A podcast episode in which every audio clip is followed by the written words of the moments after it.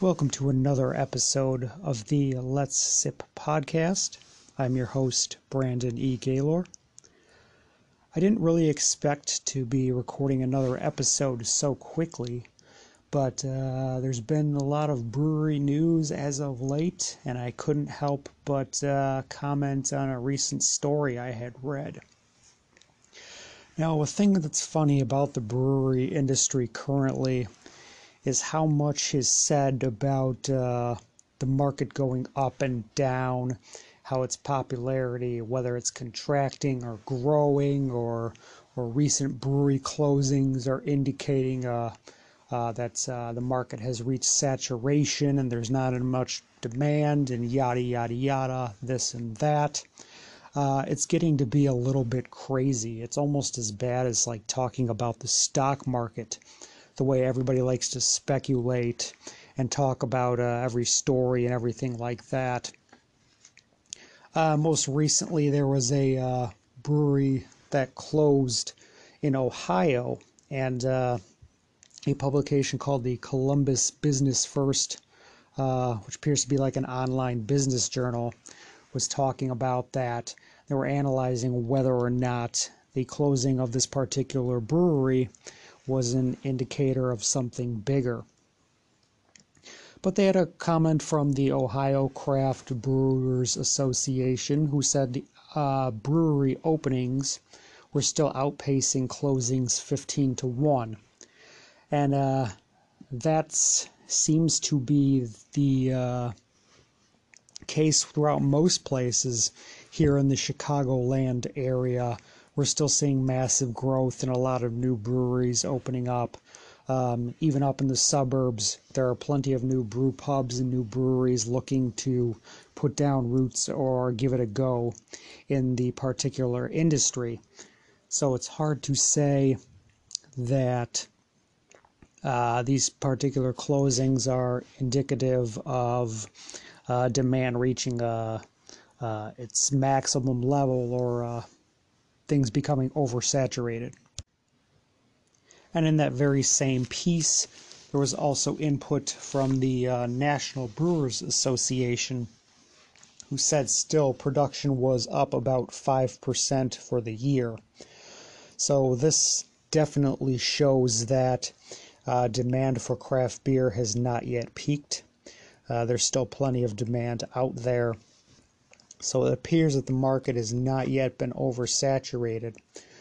So perhaps um, these are just particular issues with growing too fast, or it could be in any number one, uh, any one of a number of factors.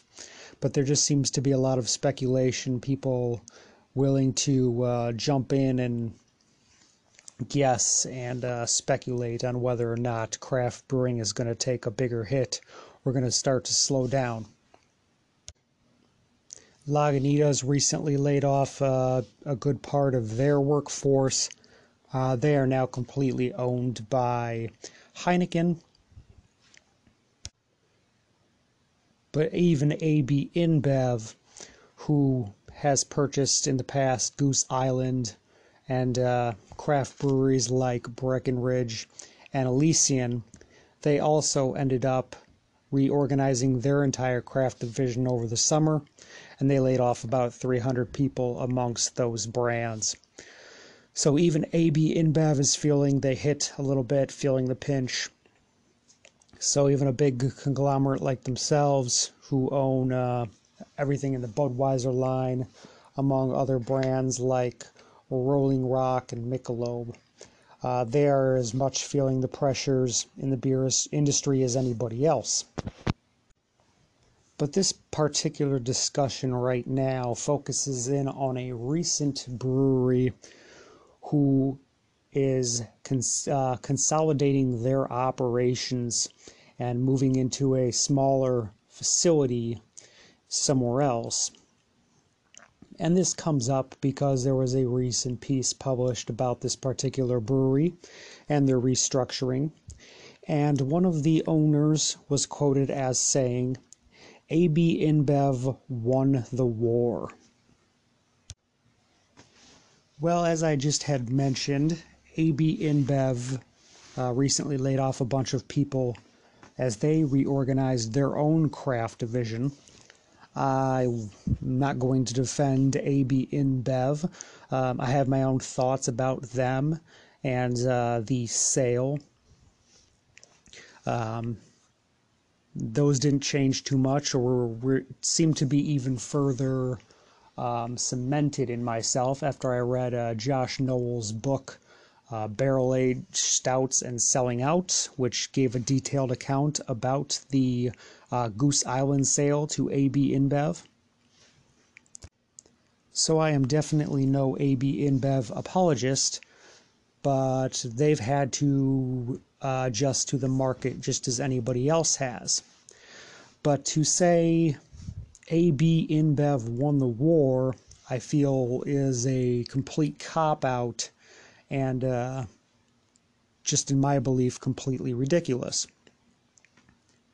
And to paint a little bit of a picture behind my thoughts on this, let's go back to the year uh, 2015. It was the summer, and I was working a very limited part time job at the former Finch's Brewing uh, or Finch's Beer Company. This was before they became Finch, uh, before the investors took over and uh, kicked out the original founder. So there was that particular apostrophe S after the Finch. So I was working at Finch's doing their Saturday tours during these summer months. This was when their facility was still up on the more northern side in a uh, suburb of Chicago or a neighborhood of Chicago called Albany Park. And uh, it was rather humid during the summer, as is uh, wont to happen in the Chicagoland area. So during those particular Saturday tours, it would get rather steamy inside of a production brewery, where of course it's more of a uh, it's a manufacturing environment.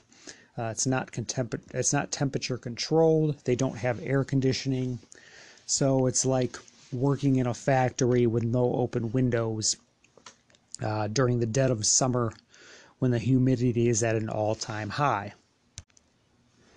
Unfortunately, doing a beer tour doesn't involve a lot of physical activity. Unlike working in a factory, there's no consistent movement or heavy lifting.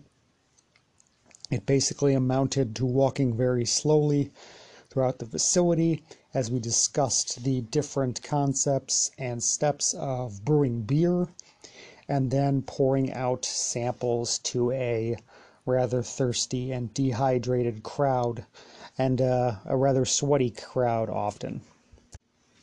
So, aside from the generous flowing of beer, it was a rather miserable experience. Fast forward uh, approximately one year to the summer of 2016. I decided to volunteer for another particular brewery in hopes of hopefully landing a job. I had another job at the time that took up most of my day, but I tried to get to this other brewery uh, when I could to contribute my services. I was only able to volunteer a couple times. And I went down and traveled down to the brewery. It was summer as well, just like it was during my brief tour at Finch's, and it was extremely hot and extremely humid. So, after reaching the brewery, uh, I was sweaty and rather uncomfortable, uh, expecting to be equally sweaty and uncomfortable as I started doing my work inside of the brewing facility. So this particular brewery had a tap room, so I noticed that the AC was kicking along in the tap room, of course, as it would be. But I was I went out into the brewery part or the manufacturing part, I noticed that this area was equally as uh, temperature friendly. It was nice and cool. So as I spent my hour, hour and a half uh, gluing boxes or the uh, cardboard trays that uh, four six packs of canned beer would eventually sit in to be transported out to local retailers. Um, I greatly appreciated the air conditioning and the comfort of the environment. But at the same time, I could not help but think, boy, this must be costing them a fortune.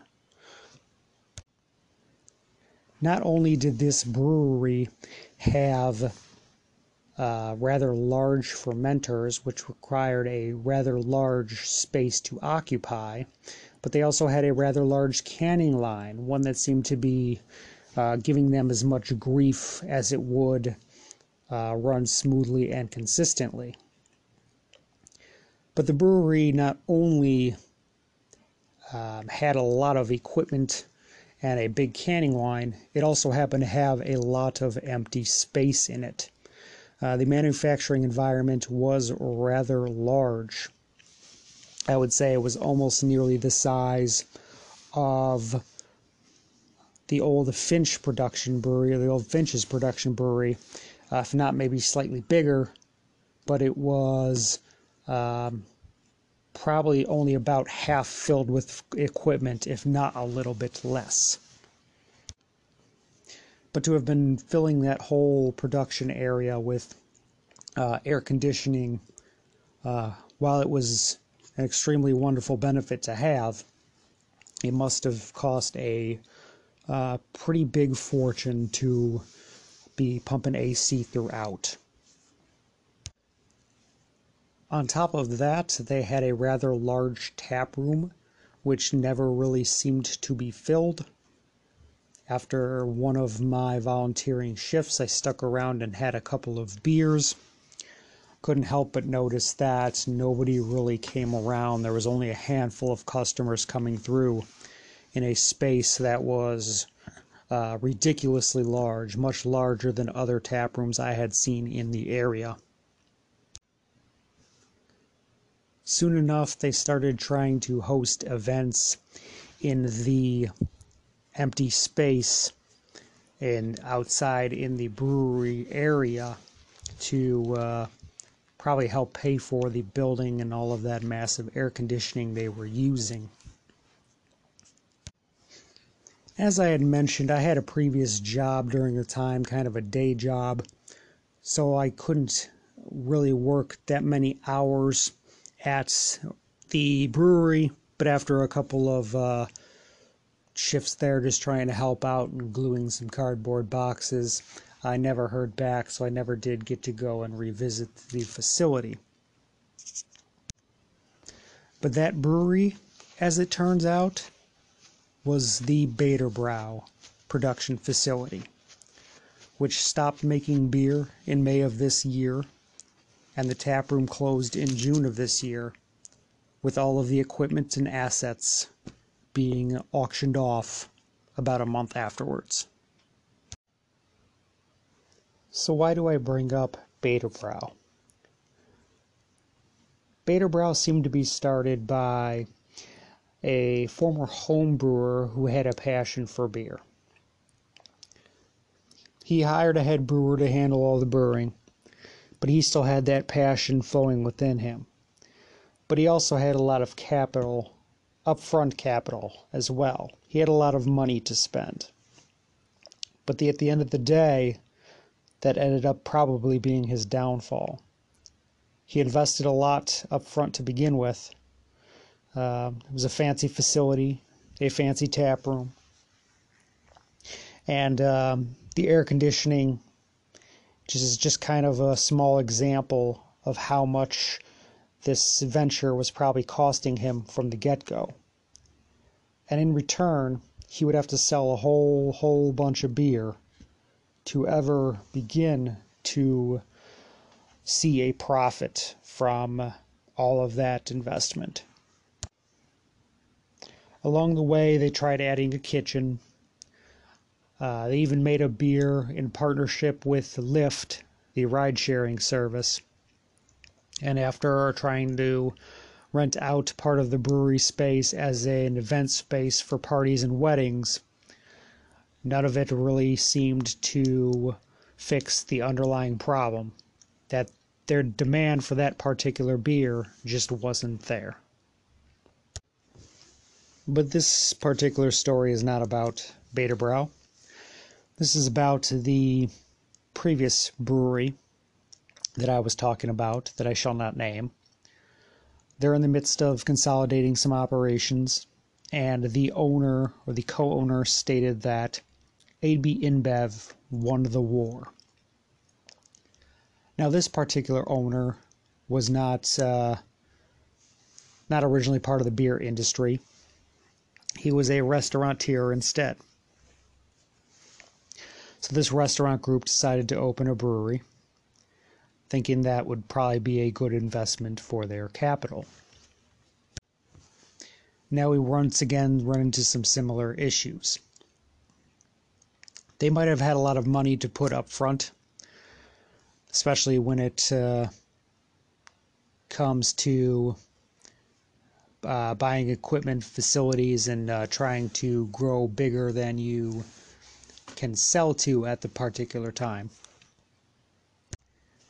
But you need to at least understand some basic fundamentals about the beer industry.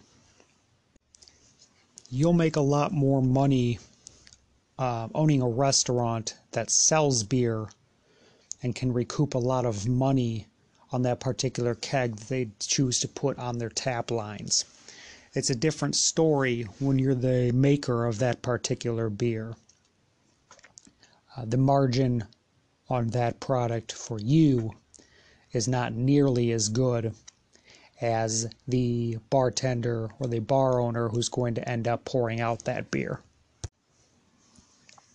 On top of this, you also need to worry about getting yourself into retail space, especially when you decide you want to can your product and offer canned offerings.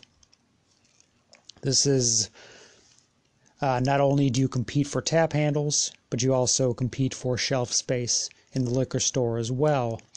Uh, that's competition on a big front, not to mention the fact that uh, margins are razor thin. If you didn't understand anything about the beer industry trying, trying to go into it, um, all the talk of craft beer and the rage behind craft beer may sound like an opportunity that's too good to pass up, but you need to know what you're getting yourself into. A lot of money thrown at a craft brewery is not going to give you the results you're looking for. As many brewery owners, brewers, and the like have said in the past, they didn't get started in the business to make money because you really certainly don't make any money unless you can eventually uh, make a big deal with some big investors or potentially sell out to a much larger conglomerate. There isn't a lot of money to be made in craft beer, but that really isn't the point either. Craft beer almost seems to be a strange metaphor for life itself. They say that money doesn't buy happiness, and they also say that success shouldn't be measured in how much money you make either. Of course, people will debate this till the end of time, but there is some truth behind these principles as well. But craft beer seems to fall strictly within this realm. There are ridiculously successful craft breweries out there. To say they're making money hand over fist is probably a huge assumption and then one that probably proves to be false as well. But most breweries probably wouldn't measure their success on uh, how much money they've made either. They would base it upon how many people love their beer, how many people would come out for that most recent uh, tapped new beer, or show up in line to grab that new limited can offering that's the way most breweries would look at success, not from a financial standpoint. That's relatively easy to do when you don't have a lot of money invested in the game or aren't beholden to uh, a large investment group that has supported most of your operations. Most breweries start small and try to work their way up. But people and brewery if brewery owners and brewery founders who start the game with a lot of capital and a lot of initial investment will find themselves disheartened and disappointed when all that money uh, when they realize eventually that all that money is going to be very hard, if not impossible, to recoup. That's really nobody's fault but their own. They didn't understand the game they got into. It's not that AB InBev won the war, it's that they lost the game. That is, this particular brewery lost the game. And that is a huge difference between that and AB InBev winning the war. That will do it for this episode of the Let's Sip podcast. I'm your host, Brandon E. Gaylor. Podcast theme music composed by Brandon E. Gaylor. Special thanks to Anchor.fm for hosting the podcast. Feel free to follow us on Instagram at Let's Sip Podcast. Thank you very much for sipping with us, and we'll drink with you again next time. Bye bye.